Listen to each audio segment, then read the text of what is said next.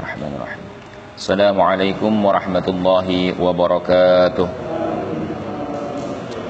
Bismillahirrahmanirrahim wa la hawla wa la quwata illa billah asyhadu an la ilaha illallah wahdahu la syarikalah wa asyhadu anna sayyidana wa nabiyyana Muhammadan abduhu wa rasuluhu alladzi la nabiyya ba'dah. Allahumma salli ala sayyidina Muhammadin al-fatihi lima ughliqa wal khatim lima sabaqa nasiril haqqi bil haqqi wal hadi ila siratikal mustaqim وعلى آله حق قدره ومقداره العظيم قال الله تعالى في كتابه الكريم وهو أصدق القائلين أعوذ بالله السميع العليم من الشيطان الرجيم رب اشرح لي صدري ويسر لي أمري واحلل عقدة من لساني يفقه قولي أما بعد halaman ke-12 kitab Ta'lim Muta'allim nyampe di mana Pak?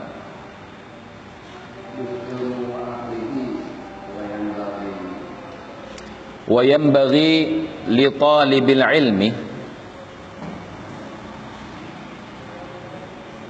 ay yahsuda kitab al-wasiyah allati katabaha Abu Hanifah li Yusuf li Yusuf ibn Khalid As-Samti.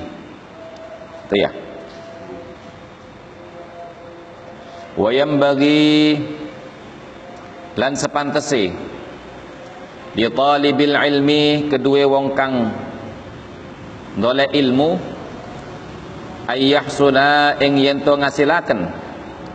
Sapa talibil ilmi kitabal wasiyata ing kitab wasiat. Allati kang katabaha wis nganggit ha ing kitab wasiat sapa Abu Hanifah Imam Abu Hanifah. Li Yusuf ibn Khalid As-Samti maring suwiji murite Yusuf bin Khalid As-Samti. Indar ruju'i ing dalam narikani bali mulih. Ila ahlihi tumeka maring keluargane Yusuf bin Khalid As-Samti. Yajiduhu bakal oleh nemu. Hu ing kitabul wasiyah man utawi man sapane wong yatlubuhu kang nyupri sapa man hu ing kitabul wasiyah.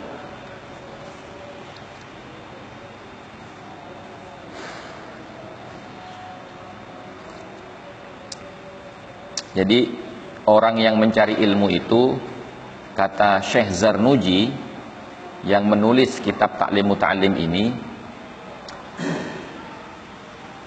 hendaknya bagi orang yang mencari ilmu ini dia itu mendapatkan kitab wasiat yang mana kitab wasiat tersebut telah ditulis oleh Imam Abu Hanifah untuk bekal muridnya yang bernama Yusuf bin Khalid As-Samti ketika muridnya tersebut telah menyelesaikan pendidikannya dan akan kembali pulang menemui keluarganya. Dan siapa pun yang berusaha untuk mendapatkan kitab wasiat ini dia akan menemukannya. Jadi ada Kitabul Wasiyah li Abi Hanifah itu nama kitabnya. Kalau mau beli itu. Itu isinya kitab wasiat Abu Hanifah kepada muridnya ketika dia mau pulang kembali ke keluarganya setelah dia belajar lama bersama dengan Imam Abu Hanifah. Nah, selain Syekh Zarnuji menasehatkan kepada kita agar supaya orang yang mencari ilmu itu untuk mempelajari kitab wasiatnya Imam Abu Hanifah yang berisi akhlak, adab. Wa kana ustaduna lan ono sapa ustaduna guru kita rupane asyaikhul imamu burhanul a'immati. Asyaikhu wong asyaikhu syekh al imamu kang dadi imam burhanul ummati tur dadi kebanggaane para imam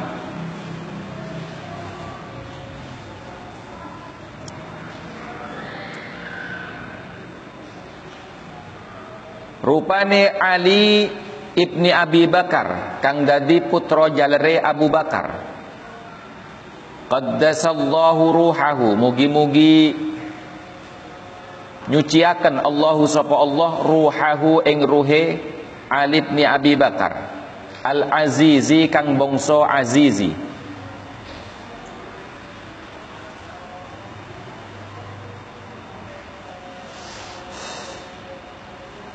Iku amaroni jadi khobar daripada kana.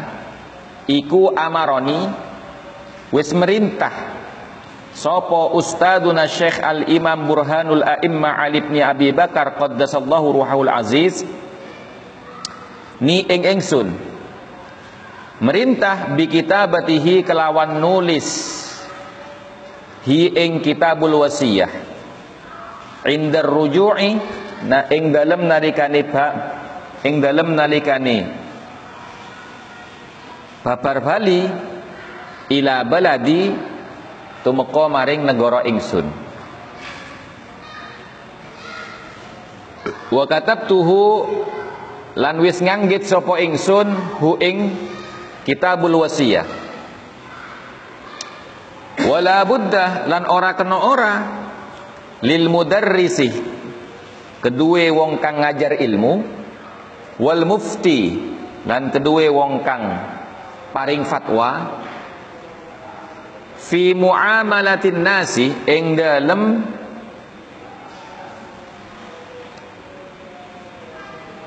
ing dalem kumpul gaul maring menungso minhu saking kitabul wasiyah. Jadi setelah selain wasiat. Ada juga yang bernama Syekh Imam Burhanul A'immah Ali bin Abi Bakar. Itu memerintahkan kepada Syekh Zarnuji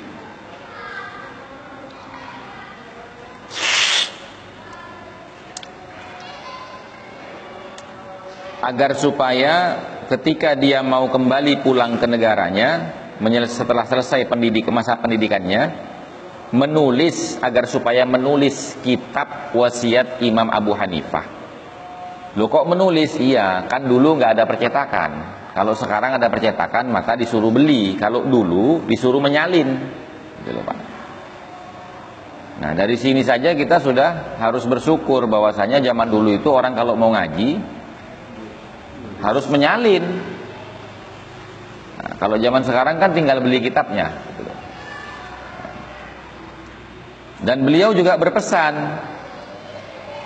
dan harus bagi seorang guru atau orang yang mengajarkan ilmu atau orang yang berfatwa di dalam pergaulan dengan masyarakatnya minhu daripada menjadikan pedoman kitabul wasiyah. Jadi pedomannya itu untuk bermasyarakat adalah kitabul wasiyah. Itu banyak ulama yang menganjurkan seperti itu. Berarti kitabul wasiyah ini luar biasa.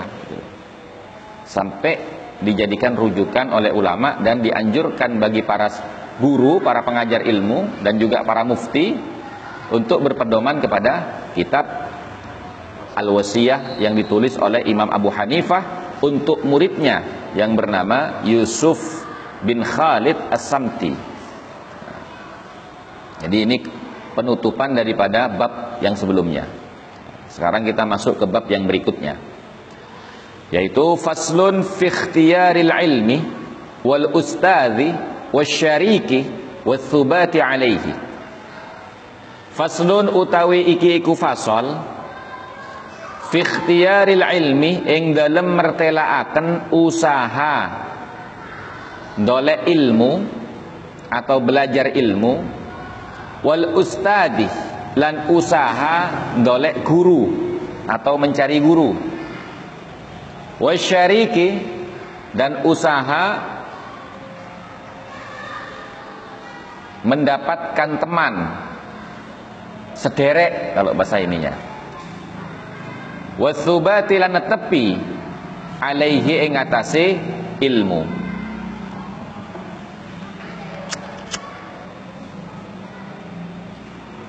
Jadi pasal ini menjelaskan tentang bagaimana usaha kita untuk belajar ilmu. Bagaimana usaha kita untuk mencari guru. Bagaimana usaha kita untuk memilih teman. Teman seperjuangan di dalam mencari il ilmu. Dan bagaimana usaha kita menjaga keistiqomahan kita di dalam mempelajari il ilmu. Yang bagi sepantese li talibil ilmi kedua wong kang nyuprih ilmu atau tele ilmu ayyakhtara apa yen to milih-milih min kulli ilmin saking saben-saben ilmu milih-milih ahsanahu ing paling baguse ilmu.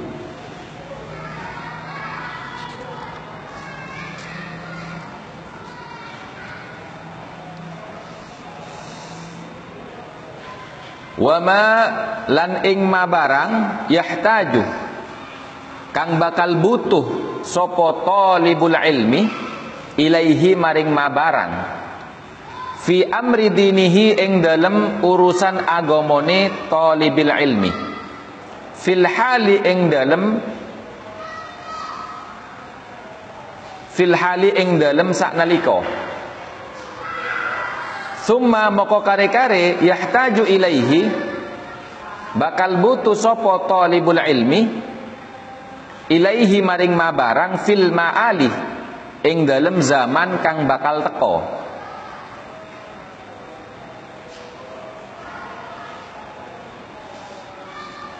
wa yuqaddamah lan yento andinginaken sapa talibil ilmi ilmu tauhid ing ilmu tauhid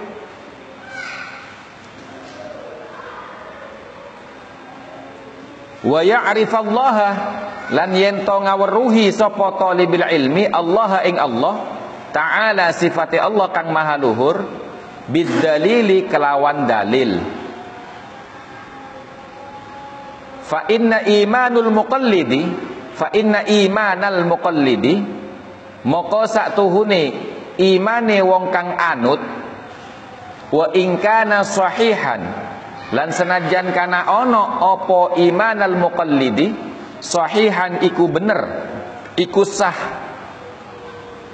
Indana minurut madhab kita. Lakin tetapi ini yakunu.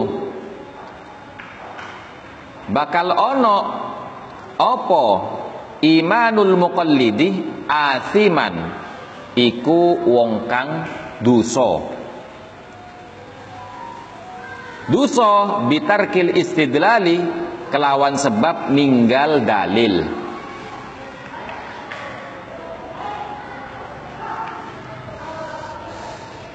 Wa yakhtarul atiq. Lan yen to milih sapa talibil ilmi al atiqah. Ing ilmu kang dingin dingin itu terdahulu maksudnya. Dunal muhdasati liyane ilmu-ilmu kang anyaran.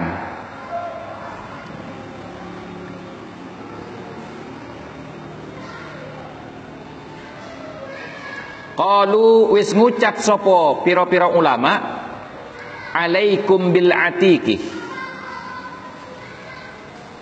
alaikum wajib maring siro wajib ing atase sira bil atiki.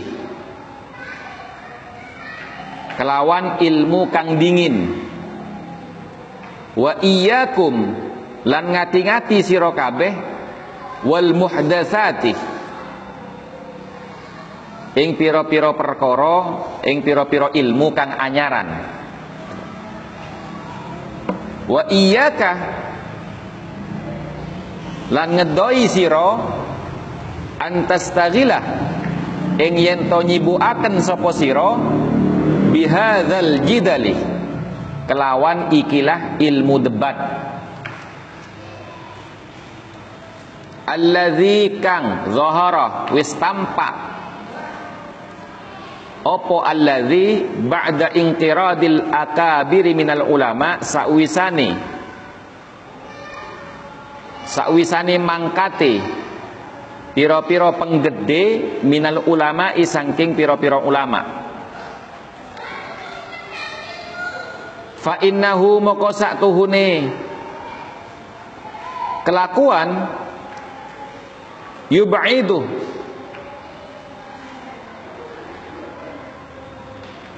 Bakal dadi adoh. Sopo at-talibu.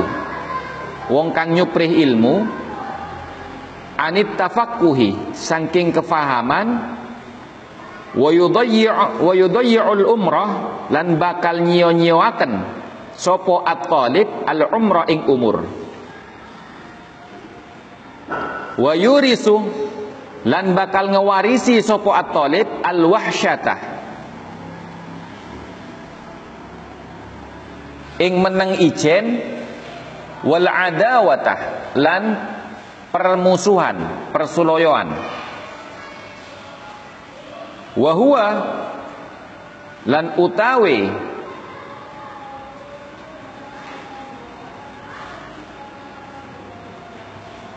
wa lan hale utawi antastagila bihadzal jidali min asyrafis saati iku setengah saking piro-piro tondo-tondone kiamat. Wartifa'il ilmi lan terangkati ilmu. Wal fikhi lan kefahaman. Kadza koyok mengkono warodah kang wis Kada koyok mengkono wuridah kang den riwayataken. Opo min asyratis saati wartifa'il ilmi wal fikhi fil hadis ing dalam hadis. Ya.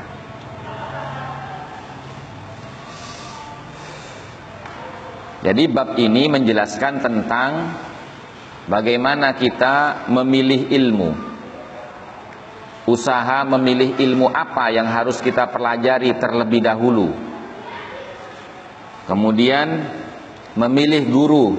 Siapa guru yang pantas untuk mengajarkan ilmu ini kepada kita? Wasyariki dan memilih teman untuk bersama-sama mencari il ilmu. Wathubati alaihi dan menjaga keistiqomahan di dalam mempelajari il ilmu. Nah, kata pengarang kitab ini yaitu Syekh Zarnuji Beliau berkata yang bagi seharusnya, sepatutnya, sepantasnya bagi orang yang mencari ilmu itu ayyakhtara min kulli ilmin ahsanahu. Untuk memilih ilmu yang akan dia pelajari yaitu ilmu yang terbaik. Apa itu ilmu yang terbaik? ilmu yang terbaik itu yaitu ilmu wa ma yahtaju ilaihi fi amri dinihi. Yaitu ilmu yang dia butuhkan di dalam urusan menegakkan agamanya fil hal. Saat itu juga.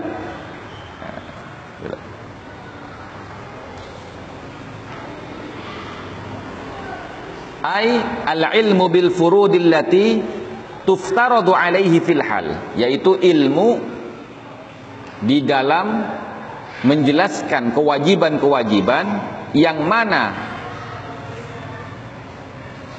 ilmu tersebut telah diwajibkan atasnya saat itu. Bal fi jamil ahwal bahkan di seluruh keadaan dia. Mislus sholah seperti sholat.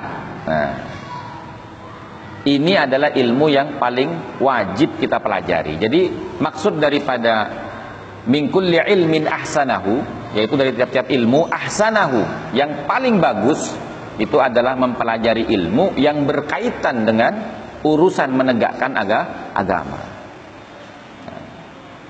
Baru setelah itu kita boleh summah kan, summa ma yahtaju ilaihi fil ma'al kemudian mempelajari ilmu yang berkaitan dengan kebutuhan amalia yang akan datang.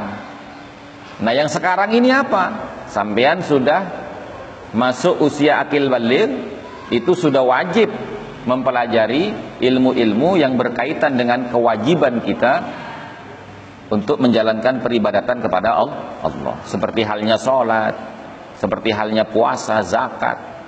Itu wajib semua itu kita pelajari. Gitu nah.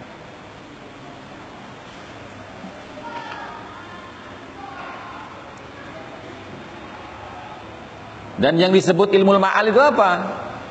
ilmu yang kita butuhkan pada waktu yang akan datang.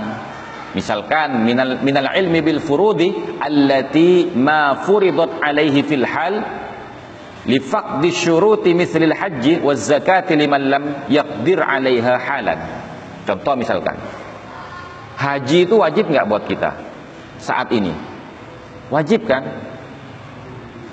Kan rukun Islam yang lima kan wajib kan kita kerjakan kan? Tapi kita mendapat rukhsah bukan tidak wajib kita mendapat rukhsah kenapa mendapat rukhsah karena kita belum memenuhi syarat untuk berangkat haji. Karena mungkin dananya belum ada. Atau mungkin kita sudah daftar tapi ternyata kita mendapatkan nomor urut yang belakangan terakhir. Tetap kita wajib belajar itu sebagai persiapan. Kalau kita sudah bisa memenuhi syarat kita berangkat maka kita tidak menyibukkan diri belajar instan gitu loh tapi kita sudah tahu dasar-dasarnya sehingga tinggal mengamalkan saja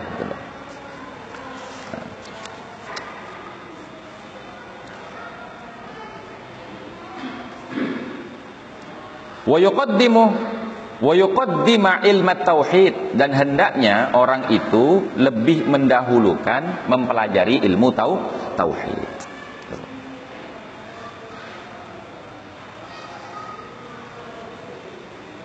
Kenapa harus mempelajari ilmu tauhid terlebih dahulu? Di syarahnya itu lihat di tengahnya itu wa yambaghi liqalibil ilmi ay yuqaddima ilmat tauhid alladhi huwa asasus alladhi huwa asasu sairil ulumi 'alaiha. Karena ilmu tauhid itulah pondasi semua ilmu agama. Sampean belajar ilmu apa pun kalau tidak dilandasi dengan ketauhidan maka tidak bisa itu. Ingat nggak? Saya pernah nge-share di grup majelis taklim itu. Ya, pentingnya ilmu tahu tauhid. Ada tiga orang itu kan ya. Ada tiga orang, satu orang yang ahli ibadah, yang kedua orang kaya, yang ketiga itu orang eh oh, dua orang apa tiga orang tuh ya? Di grup itu. Tidak baca berarti sampean. Tidak baca berarti. Saya kirim di grup itu. Hah? Iya. Itu saya kalau di grup itu Pak, kalau tidak penting tidak saya share itu. Gitu. Yang yang yang saya share itu berarti penting itu. Ada ada pesan-pesan yang harus kita ambil di situ. Pentingnya ilmu tauhid itu gini. Tak kasih contoh sampeannya. Di kisah itu itu orang sudah masuk ke alam akhirat dia bergaya karena yang satu orang berilmu, seorang ulama, wah ini jaminan surga gitu. Yang kaya juga sama, saya orang dermawan, kaya orang dermawan. Kaya orang dermawan.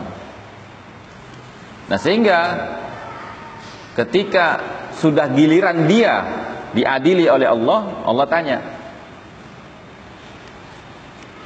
apa yang kamu bawa untuk menghadap saya hari ini. Kata dia, saya bersyukur kepada engkau ya Allah. Engkau telah menganugerahkan ilmu kepada saya sehingga saya bisa mengabdikan diri saya untuk mendakwahkan agamamu karena engkau, ikhlas karena engkau. Tapi ingat, innallaha alimun bidzatis sudur. Allah itu tahu kedalaman hati manusia itu tahu. Kata Allah bagaimana? Kamu berbohong. Kamu berbohong. Kamu mendakwahkan ilmu, kamu mengabdikan diri di dalam mendakwahkan ilmu agamaku ini hanya kamu pengen dihormati orang. Pengen dianggap orang yang berilmu dan dibangga-banggakan oleh orang. Masukkan ke neraka. Artinya apa? Dalam dakwahnya tidak ada ketauhidan. Karena dia mengharapkan sesuatu selain Allah. Nah itu Pak, pentingnya ilmu tauhid. Makanya di sini disebutkan apa? Ilmu tauhid itu adalah pondasi segala ilmu yang berkaitan dengan agama. Bahkan ilmu di luar agama pun itu ilmu tauhid itu loh. Yang kedua orang kaya. Apa yang kamu bawa untuk menghadap kepada saya hari ini kata Allah. Alhamdulillah ya Allah engkau jadikan saya bagian dari orang kaya sehingga dengan harta yang engkau anugerahkan kepadaku aku bisa banyak membantu orang. Aku bisa banyak menyelesaikan masalah-masalah kehidupan orang. Kata Allah kamu bohong. Kamu membantu orang lain, kamu rajin sedekah hanya karena kamu ingin dianggap dermawan sama orang lain. Bukan karena saya. Makanya kan saya pernah bilang begini, Pak. Ketika sampian itu ngaji, itu niatnya satu bersyukur. Memang semuanya harus syukur kepada Allah. Nah kalau tidak bersyukur kepada Allah, yang akibatnya seperti itu, gitu loh. Akibatnya seperti itu. Makanya ilmu tauhid itu kuatkan, gitu loh pak. Jadi apa pun yang kita lakukan di dunia ini, baik ibadah formal ataupun informal, atau dalam bahasa kitabnya ibadah mahdoh atau ghairu mahdoh, itu harus berdasarkan mengagungkan Allah, mengesahkan Allah, tidak punya niat lain. Ya ingat-ingat aja. Semua perintahnya Allah itu bermuara kepada dua perkara. Satu, mengagungkan Allah dan menebarkan kasih sayang kepada seluruh makhluknya Allah. Dan menebarkan kasih sayang itu juga bukan karena kita pengen dianggap orang yang santun, Pak. Bukan. Tapi apa? Niatnya adalah meneladani sifat Rahman dan Rahimnya Allah gitu. Nah buktinya orang itu tidak ikhlas itu gini pak Kalau orang itu ikhlas Dia mendapatkan hasil apa pun dari usahanya Kalau memang usahanya itu sesuai dengan perintahnya Allah Dia nggak peduli. Misalkan Satu contoh ya. Ya ini karena kita ngaji kita bahas ngaji. Sampai ngaji nih tret. Sama Allah diuji nggak dikasih paham sama Allah diuji dibikin bingung. Sama Allah diuji dibikin capek malas segala macam dan memang itu ujian orang mencari ilmu. Saya pun pernah mengalami itu nah kira-kira ketika sampean itu diuji dengan ketidakpahaman oleh Allah diuji dengan kebingungan oleh Allah Apakah sampean lantas berhenti ngaji itu? Kalau sampean berhenti berarti sampean mencari ilmu itu tujuannya bukan karena Allah. Tujuannya adalah untuk hadun nafsi. Ingin mendapatkan kepahaman dari ilmu demi untuk menyenangkan hawa nafsu kita. Nah kalau orang ikhlas tuh gini, paham tidak paham itu kan sifat jaisnya Allah. Yang penting saya sudah berusaha istiqomah mendengarkan dan mempelajari serta menyimak dengan baik. Kemudian Allah uji dengan rasa capek. Nah. Sampai di dunia ini mau leha-leha atau mau bekerja keras untuk menyempurnakan perintahnya Allah yang nantinya akan kita jadikan bekal berjumpa dengan Allah Subhanahu wa taala sehingga kita nggak malu, Pak.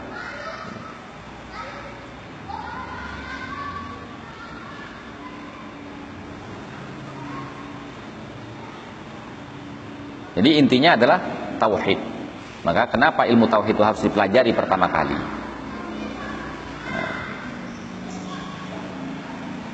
Karena ilmu tauhid itu asasus sairil ulumi 'alaiha. Semua ilmu itu pondasinya adalah ilmu tau tauhid. Makanya di dalam kitab Mansubat awwalu wajibin 'alal insani ma'rifatul ilahi bistiqani. Pertama kali yang wajib bagi setiap manusia itu adalah mengenal Tuhannya dengan yakin. Nah, bagaimana kita bisa yakin kalau nggak belajar ilmu tau tauhid? Itu, Pak. Nah. Kemudian wa ya'rif Allah taala bidalil harus mengenal Allah bidalil dengan dalil. Ketika ditanya tuh misalnya gini, Tuhan kamu siapa Allah? Kok bisa kamu menuhankan Allah? Buktinya Allah Tuhan itu apa? Udah sampaikan dalilnya. Gitu. Jadi mengenal Allah dengan dalil sehingga argumentasi kita menuhankan Allah itu tidak bisa dipatahkan oleh siapa pun. Gitu loh, Pak. Jadi kewajib artinya begini, kewajiban manusia itu adalah menjaga eksistensi anugerah keimanan yang diberikan oleh Allah Subhanahu wa taala sampai ajal menjemput kita. Nah, bagaimana caranya? Ya cari argumentasi yang menguatkan itu, yang sekiranya nggak bisa dipatahkan oleh siapa pun. Gitu. Ya ilmu tauhid itu. Gitu. Kenapa? Fa inna iman al muqallidi wa in kana sahihan indana lakin yakunu asiman. Karena orang yang imannya itu taklid ikut-ikutan karena bapak ibunya itu beriman maka otomatis dia jadi anak yang beri itu taklid namanya ya. walaupun menurut madhab kita itu sah iman taklid itu menurut madhab kita asyairah wal maturidiyah itu sah tapi membuahkan do, dosa kenapa kok membuahkan dosa nah, ini berkaitan dengan ngaji lagi pak gitu. Coba sampean lihat ke tengah itu ya.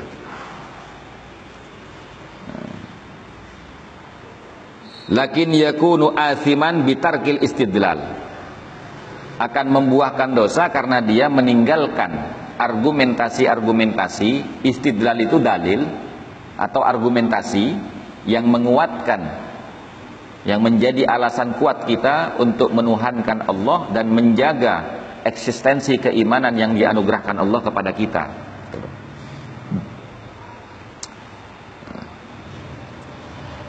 Lianna Allah Ta'ala a'ta ni'matal aqli Karena sebab Allah telah memberikan karunia nikmat akal lil insani kepada setiap manusia. Nah Allah memberikan nikmat akal kepada setiap manusia itu untuk apa? Liyastadillah bihi agar supaya akalnya itu bisa berargumentasi untuk menguatkan imannya. Gitu loh. Berargumentasi atas apa? Ala wujudihi. Ya berdalil atau berargumentasi terhadap wujudnya Allah adanya Allah wa wahdatihi dan kemahaesaan Allah wa ummat uh, wa ummahati awsafihi dan pokok-pokok sifat-sifatnya Allah. Jangan diartikan ibu, Pak. Wa ummahati ausofihi itu pokok-pokok sifat-sifatnya Allah. Jangan diartikan ibu. Allah nggak nggak punya ibu. Terdiartikan ibu. Bukan. Falamma lam yastadil. Falamma lam yastadilla bihi. Maka mu'diyan. Syukra ni'matil aqli. Ya, maka apabila dia tidak mencari dalil bihi dengan akalnya artinya mempelajari ilmu tauhid yang nantinya menjadi dalil penguatan iman kita kalau dia tidak begitu maka namudian syukra ni'matil akli maka dia tidak bisa menunaikan wajibnya mensyukuri nikmat akal.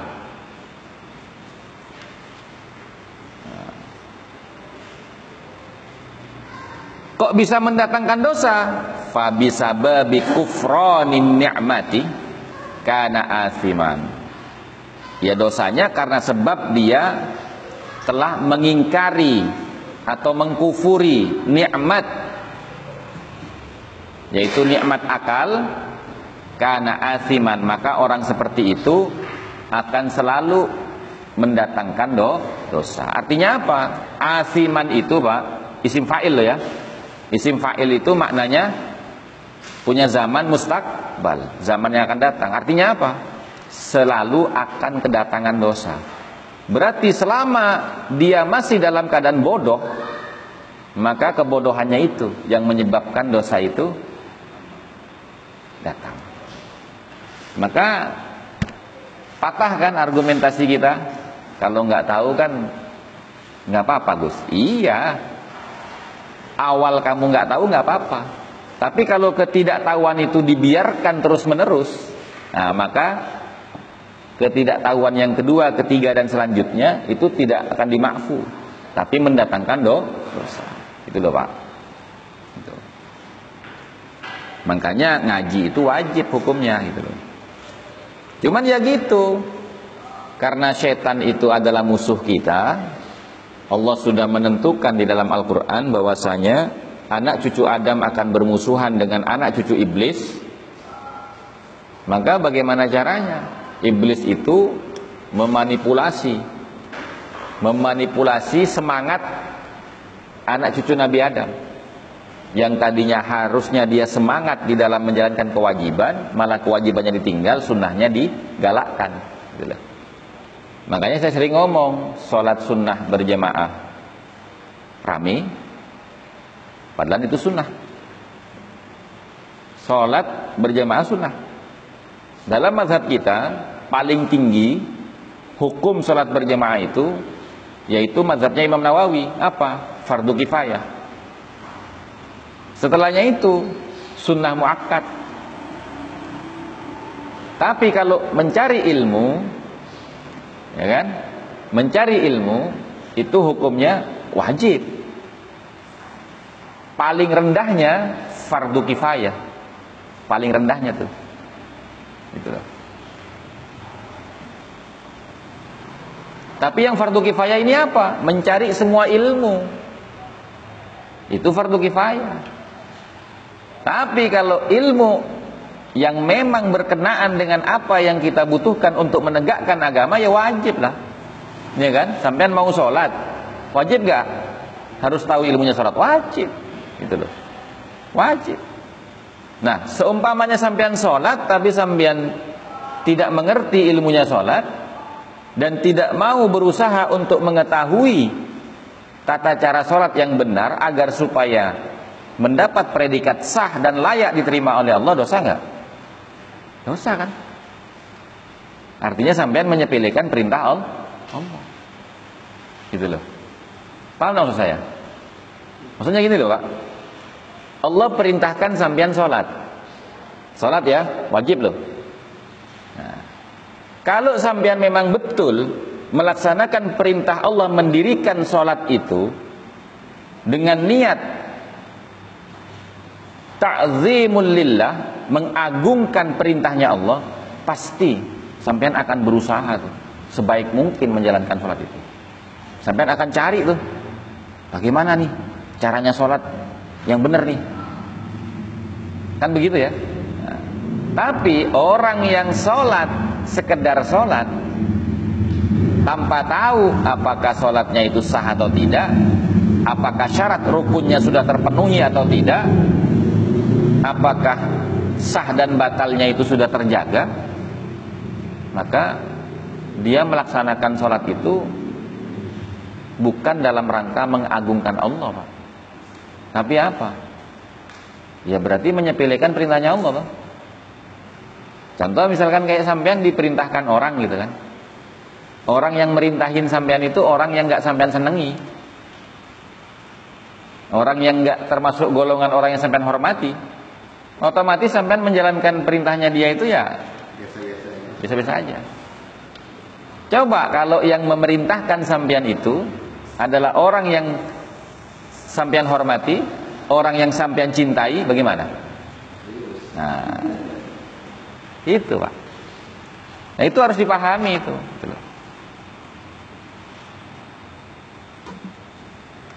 Makanya pentingnya ngaji itu di situ pak. Jangan sampai eh, pola pikir kita itu dihalang-halangi oleh setan. Yang bisa melawan itu adalah ilmu. Yang bisa melawan itu adalah il ilmu. Kayak misalkan sampean mau baca Quran tapi nggak mau belajar tajwid. Sudah tahu bahwasanya saya nggak bisa tajwid nih bacaan saya bisa baca Quran tapi saya nggak menguasai ilmu tajwid tajwid itu apa ilmu yang menjadi syarat kebolehan orang untuk membaca Quran supaya tidak dilaknat. Sampai tidak peduli itu sama tajwid. Tapi ngaji aja gitu.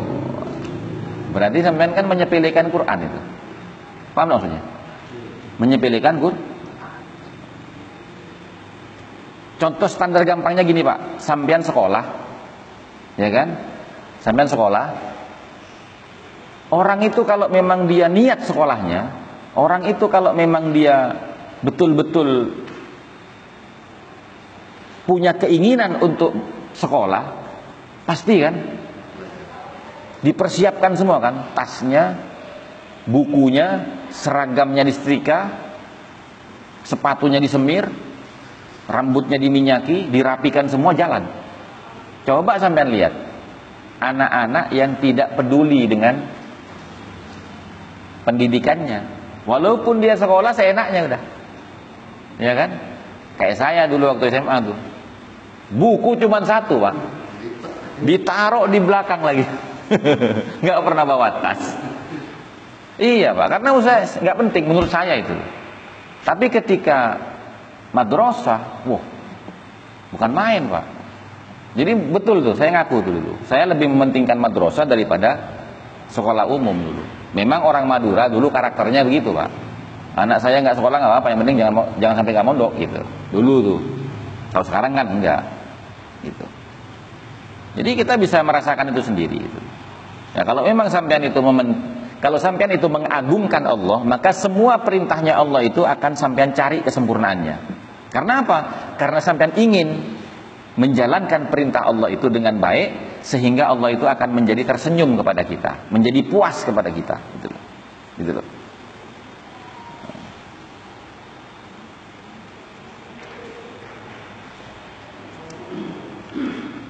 Gitu ya. Nah, itu kewajiban kita untuk meninggalkan keimanan kita yang ikut-ikutan.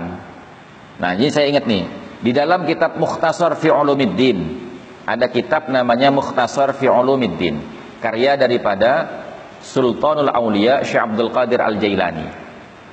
Nah, itu ceritanya dulu Sayyid uh, Amin cucunya beliau dari Turki datang ke sini.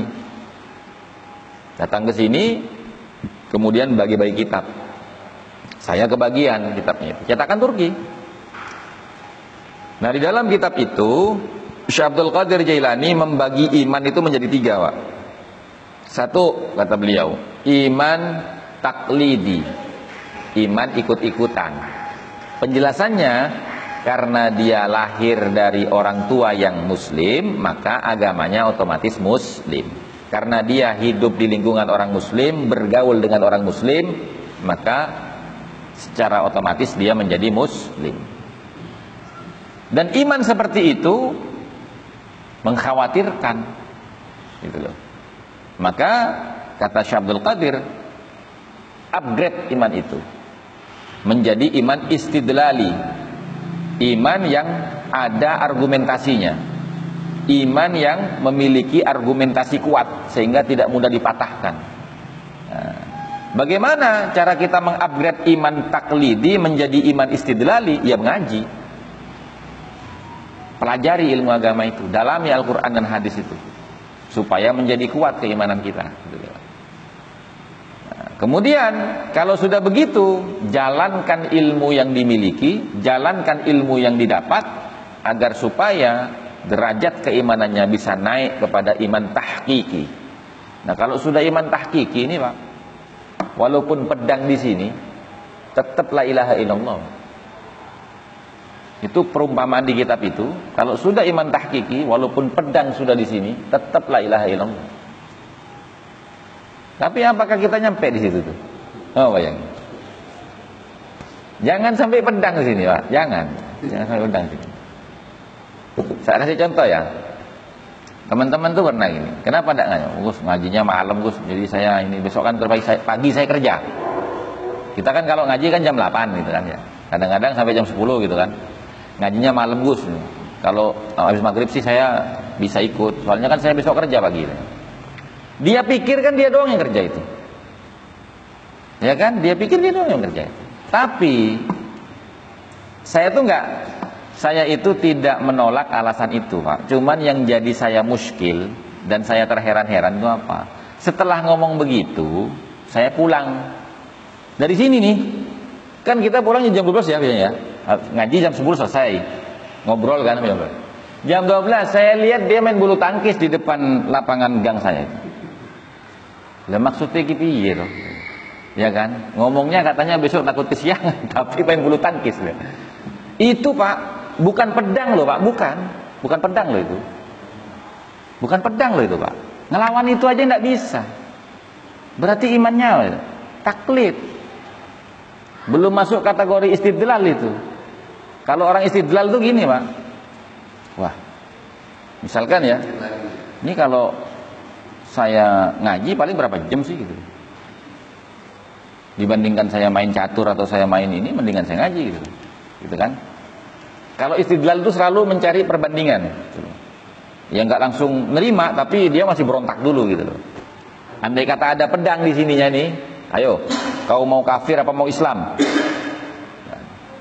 Pedang udah di sini nih.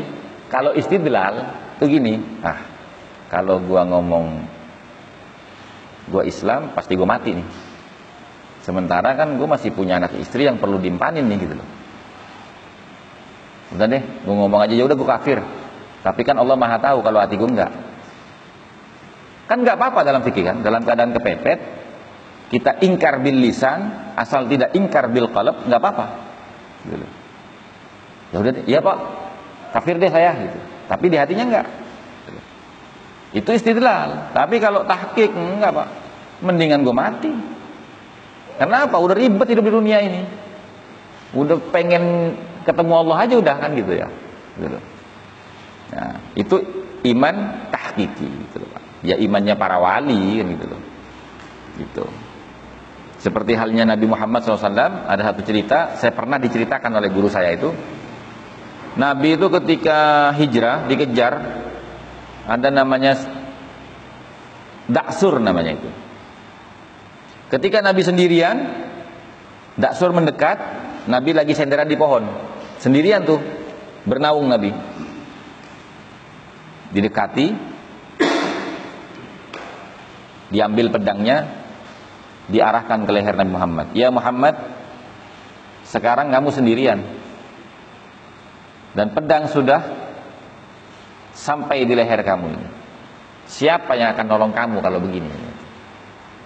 Nabi langsung bilang, Allah. Jatuh pedangnya, Pak. Jatuh pedang, diambil sama Nabi gantian. Nah, kalau sekarang pedang saya sudah di leher kamu, siapa yang akan nolong kamu? Akhirnya apa? Syahadat, Pak. Syahadat. Kenapa syahadat? Melihat keyakinan Nabi Muhammad pedang sudah di sini pak. Terharu pak orang pak. Jadi kalau orang Islam itu bisa menampakkan keyakinannya kepada Allah insya Allah orang terharu pak. Orang itu nggak bisa terharu ya karena memang dia nggak yakin. Yakinnya di lisan tapi di hatinya enggak sehingga apa yang diucapkan itu nggak ngaruh sama orang gitu. Gitu loh pak. Itu. Itu pentingnya iman istidlal Walaupun menurut madhab kita iman istin, iman taklid itu sah, berbeda dengan Mu'tazilah. Kalau Mu'tazilah nggak sah iman taklid itu. Tapi kita kan madhabnya bukan Mu'tazilah, kita itu Asy'ariyah wal Maturidiyah. Terus yakhtarul atiq dan hendaknya orang yang mau belajar itu memilih ilmu yang atik, ilmu yang terdahulu, dunal muhdatsati, bukan ilmu-ilmu anyaran, ilmu-ilmu yang baru. Qalu para ulama berkata alaikum bil atiqi wa iyyakum wal muhdatsati wa iyyaka an tastaghila bihadzal jadali. Kamu harus mempelajari ilmu atik, menguasai ilmu atik, ilmu yang terdahulu. Dan jauhilah oleh kamu ilmu-ilmu yang baru. Maksudnya menjauhi di sini wa iyyaka wa iyyakum ini artinya berhati-hati. Jangan dijadikan tolak ukur utama, tapi tolak ukur utama kita dalam menjalankan kehidupan adalah ilmu atik, ilmu yang terdahulu. Maksudnya atik ini apa? Karena Nabi lahirnya zaman dulu kita nggak menangi gitu kan ya. Dan kita itu hidup setelah Nabi wafat 15 abad, maka maksudnya ilmunya Nabi itu ilmu atik namanya itu, ilmu yang terdahulu gitu loh. Bahkan kakek moyang kita pun nggak nyampe ke sana kan itu, saking tuanya gitu. Atau ada yang menjelaskan akidahnya Nabi Ibrahim. Ibrahim. Lah itu berapa juta tahun yang lalu kan gitu. Makanya disebut ilmu atik gitu loh.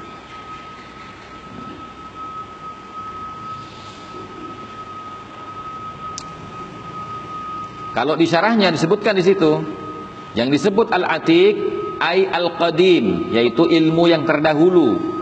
Apa itu ilmu terdahulu? Wa ilmu Nabi sallallahu alaihi wasallam yaitu ilmunya Nabi Muhammad sallallahu alaihi wasallam wa ashabihi dan para sahabatnya nah, Nabi. Wa tabi'ina dan para pengikut daripada sahabat nah, Nabi.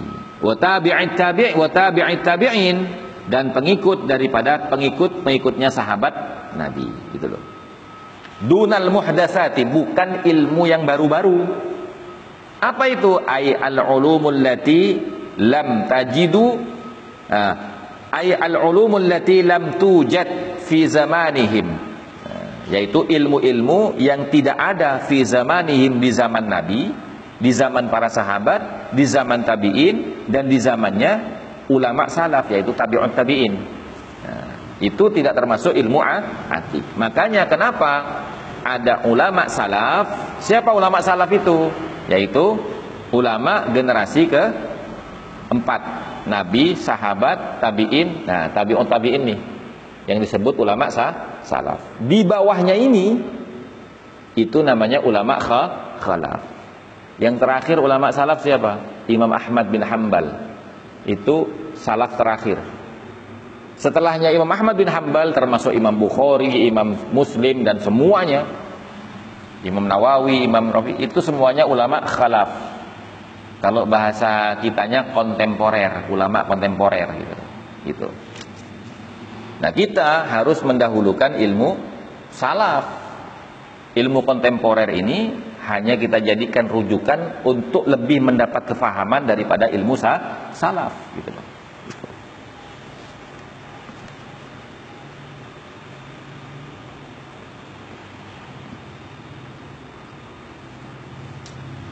bal uhdisat ba'duhum tetapi ilmu-ilmu yang baru yang disebut ilmu baru ini ilmu yang ada ba'duhum setelahnya para nabi, para sahabat, para tabi'ut tabi'in dan ulama salaf. Minal asuri kal ilmu mantik seperti ilmu mantik. Ilmu mantik itu apa sih? Ilmu mengolah kata. Apa kalau bahasa Indonesia-nya itu apa? Bukan ilmu mengolah kata itu kalau bahasa Indonesia apa? Mantek itu bahasa Arab. Apa? Public relation ya. Ilmu komunikasi itu loh. Nah, ilmu komunikasi. Wal hikmah, ilmu hikmah. Tahu nggak ilmu hikmah? Sampean kalau apa namanya kalau pengen rezekinya lancar baca ini, baca ini, baca ini, baca ini. Ntar pakai jimat ini, bagian ini. Itu ilmu hikmah Boleh nggak? Boleh. Tapi tadi kan bahasanya kan jangan dijadikan pedoman. Yang kita jadikan pedoman tetap al ilmul atik, ilmu yang terdahulu, terdahulu.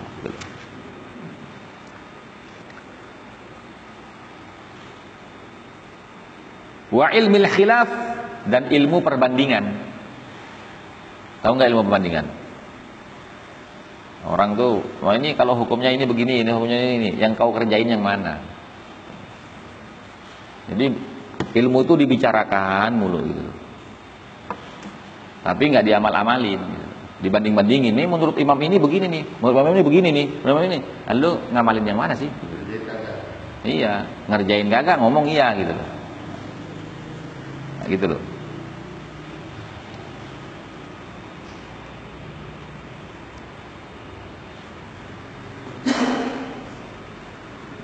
Dan hati-hati jangan sampai sampean itu disibukkan dengan ilmu perdebatan. Ya, berdiskusi boleh. Ya, bedakan nih. Kalau diskusi itu namanya muhawarah. Ya. Kalau debat itu namanya mujadalah. Beda. Debat itu mujadalah. Biasanya orang debat itu itu hawa nafsu karena mencari pembenaran, bukan mencari kebenaran. Tapi kalau muhawarah, berdiskusi, itu mencari kebenaran. Itu bedanya Pak. Jadi jangan orang berdiskusi, sampean anggap itu debat. Nanti atau orang debat sampean anggap itu berdiskusi, bedakan. Kalau orang diskusi itu mencari kebenaran, bersama-sama mencari kebenaran. Tapi kalau orang berdebat itu mencari pembenaran gitu loh gitu. bedanya di situ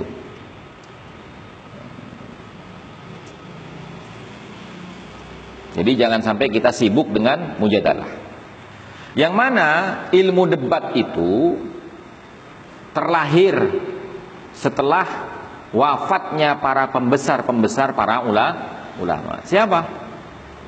Ya Imam Mazahib itu. Imam Abu Hanifah, Imam Malik, Imam Syafi'i, Imam Ahmad bin Hambal. Jadi ilmu ilmu-ilmu itu tuh adanya setelah era ulama khalaf. Di era ulama salaf tidak ada.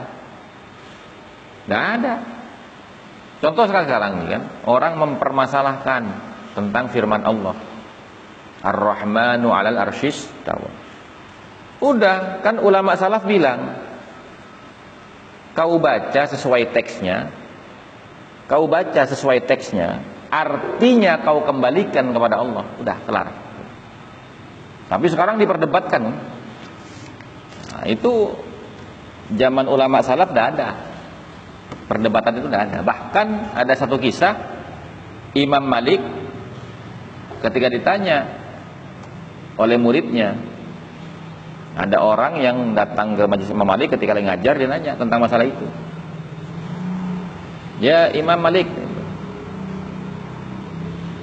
bagaimana maksud daripada Allah itu alal arsyus tawa? Ngambil tongkat pentung, teng gitu kan. Kau ini bikin bid'ah katanya karena di zaman Nabi sampai zaman Imam Malik nggak pernah ada ulama yang membicarakan itu. Kan itu kan bukan bagian dari muhkam itu. Itu ayat mutasyabihat. Ayat Allah mengumpamakan sesuatu agar supaya mudah dinalar oleh manusia. Maka maknanya jangan diyakini. Ayatnya kau yakini dari Allah, maknanya kau kembalikan kepada Allah. Jangan kau maknai sendiri. Oh, sekarang dimaknai sendiri. Ya kan? Ada yang bilang Allah itu bersemayam di ars. Oh enggak. Allah enggak bersemayam. Allah itu menguasai ars. Nah, kan? Enggak usah didebatin. Artinya enggak usah kau pikirin. Yakini itu firman Allah. Maknanya, artinya enggak usah kau pikirin. Karena itu mutasyabihat. Kembalikan kepada Allah. Itu kan perintahnya para ulama dan para nabi. Para sahabat perintahin seperti itu. Coba cari perdebatan para sahabat atau ada sahabat nanya ke Nabi atau ada murid-murid daripada ulama salaf mempertanyakan itu? Cari, nggak ada. Adanya ketika era ulama khalaf gitu. Gitu, Pak.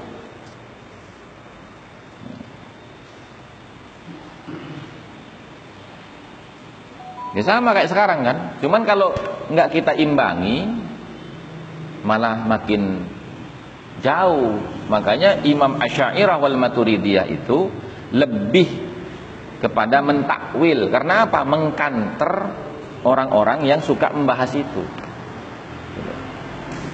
Di kantornya dengan apa? Dengan ilmu. Sekarang gini kalau kau pengen tahu makna daripada ar-rahmanu alal arsyistawa maka kamu harus kembalikan kepada susunan kalimatnya kedudukan kalimatnya itu seperti apa ala itu apakah berarti dia itu mendiami sesuatu atau ala itu berarti berada di atas sesuatu atau menguasai sesuatu. Kalau kebiasaan kalam Arab kalau mengucapkan misalkan gini ala yadi man hadha. Ini milik siapa? Ya ala yadi man hada ini milik siapa? Pakai ala ya. Ala yadi man hada ini milik siapa? Nah kalau kita kembalikan kepada kebiasaan orang Arab menggunakan kalimat ala itu berarti Allah yang memiliki a, ars akhirnya di, dikembalikan maknanya kepada susunan kalimatnya karena apa ya karena diperdebatkan sama orang gitu loh Nah kan tidak mungkin Allah itu bersemayam di atas karena Allah tidak butuh tempat gitu loh. Ya kan? Tidak mungkin Allah itu di atasnya aras karena Allah juga tidak butuh tempat. Atas itu kan tempat berarti, gitu loh. Padahal itu sudah nggak boleh diper, diperdebatkan itu. Tapi karena ya maksa ya udah gitu loh. Akhirnya pakai jalan tengah. Coba kita teliti susunan kalimatnya, kan gitu.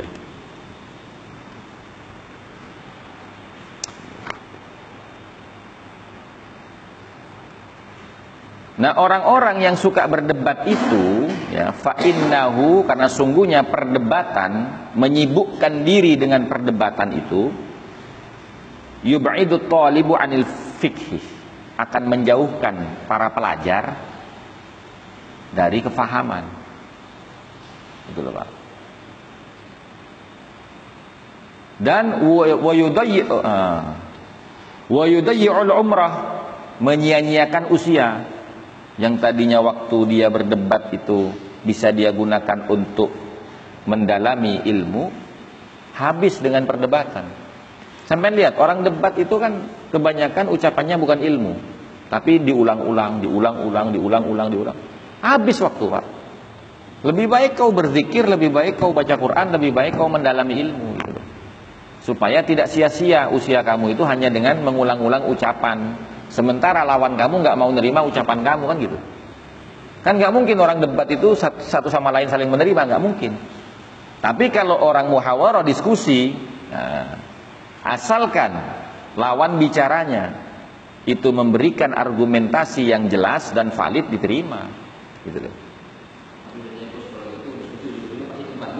Hah? Tergantung debatnya sama siapa, ya apa diskusinya sama siapa. Makanya Imam Syafi'i mengatakan begini, saya tidak pernah kalah berdiskusi dengan orang alim. Tapi saya tidak pernah menang nih berdiskusi dengan orang bodoh. Kenapa? Dia dikasih tahu dalilnya ini, ayatnya ini, ini, ini. Oh nggak bisa, nggak bisanya kenapa? Soalnya begini nih, menurut akal lu, ah, terus gitu terus. Tapi ditanya, kau dasarnya apa? Ya coba aja pikir begitu. Lo kok coba aja pikir? Ya nggak boleh.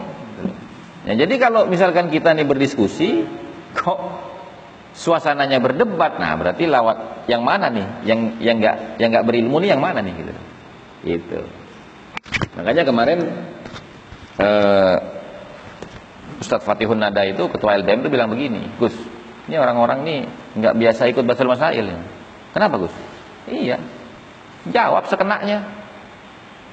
Tanya takbirnya mana? Iya lupa saya. Tapi kayaknya saya pernah ingat di kitab ini, kitab ini. Nah kalau bahasanya gitu mending diem. nggak ngabis-ngabisin waktu yang lain gitu loh. Karena yang kita cari adalah takbirnya gitu loh. Bukan alasan dia ingat atau tidaknya gitu loh. Nah, itu Pak. Gitu loh. Artinya di dalam di dalam eh, perdiskusian itu, ruangan diskusi itu, kalau memang sampean tidak yakin, ingat pernah baca di kitab mana di halaman berapa, mending diem. Karena apa? Sampean tidak mendolimi waktu orang lain gitu loh. Itu adab orang berdiskusi gitu loh. Paham maksudnya? Itu. Dan perdebatan itu akan menjauhkan orang dari kefahaman, akan menyia-nyiakan usia, dan akan menyebabkan orang itu sedih menyendiri. Kenapa? Gak ada orang mau berteman sama dia. Kenapa? Setiap ngomong pasti debat. Orang malas jadinya gitu loh. Wal adawatah dan bikin permusuhan. Karena apa? Yang dicari pembenaran bukan kebenaran gitu loh. Ya.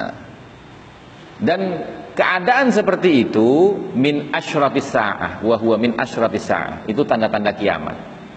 Gitu loh. Jadi kalau makin banyak orang itu berdiskusi agama tapi nggak punya referensi, referensinya akal, ya itu maksudnya. Itu maksudnya. Gitu. Wartifa'il ilmi dan itu menjadi tanda ilmu sudah mulai diangkat oleh Allah. Sehingga orang itu berbicara tidak berdasarkan ilmu, tapi berdasarkan hawa nafsu.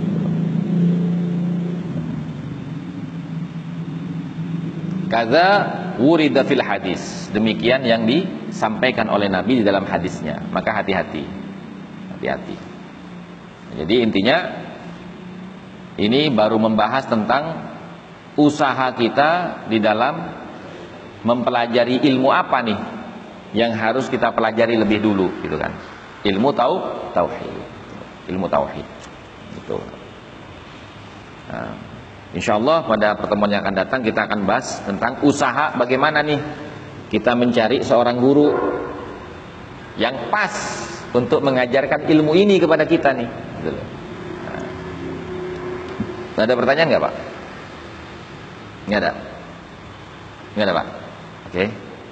Cukup sampai di sini. Mudah-mudahan apa yang kita pelajari pada malam hari ini bisa mendatangkan keberkahan dan manfaat dan mudah-mudahan bisa menambah pengetahuan dan kefahaman kita dan mudah-mudahan Allah Subhanahu wa taala senantiasa memberikan kekuatan kepada kita agar supaya kita bisa menjaga keistiqomahan kita di dalam menjalankan perintahnya Allah Subhanahu wa taala dan meneladani sunnah-sunnahnya Rasulullah SAW dan mudah-mudahan kita menjadi bagian umatnya kanjeng Nabi Muhammad SAW yang senantiasa mendapatkan barokah syafaat beliau fid dini wa dunya wal akhirah. Dan mudah-mudahan kita semuanya Allah pertemukan dengan ajal kita dalam badan husnul khatimah. Amin. Allahumma amin. Akhirul kalam. Wallahul muwafiq ila qamit thariq wa minkum. Thumma assalamu alaikum ورحمة الله وبركاته مولاي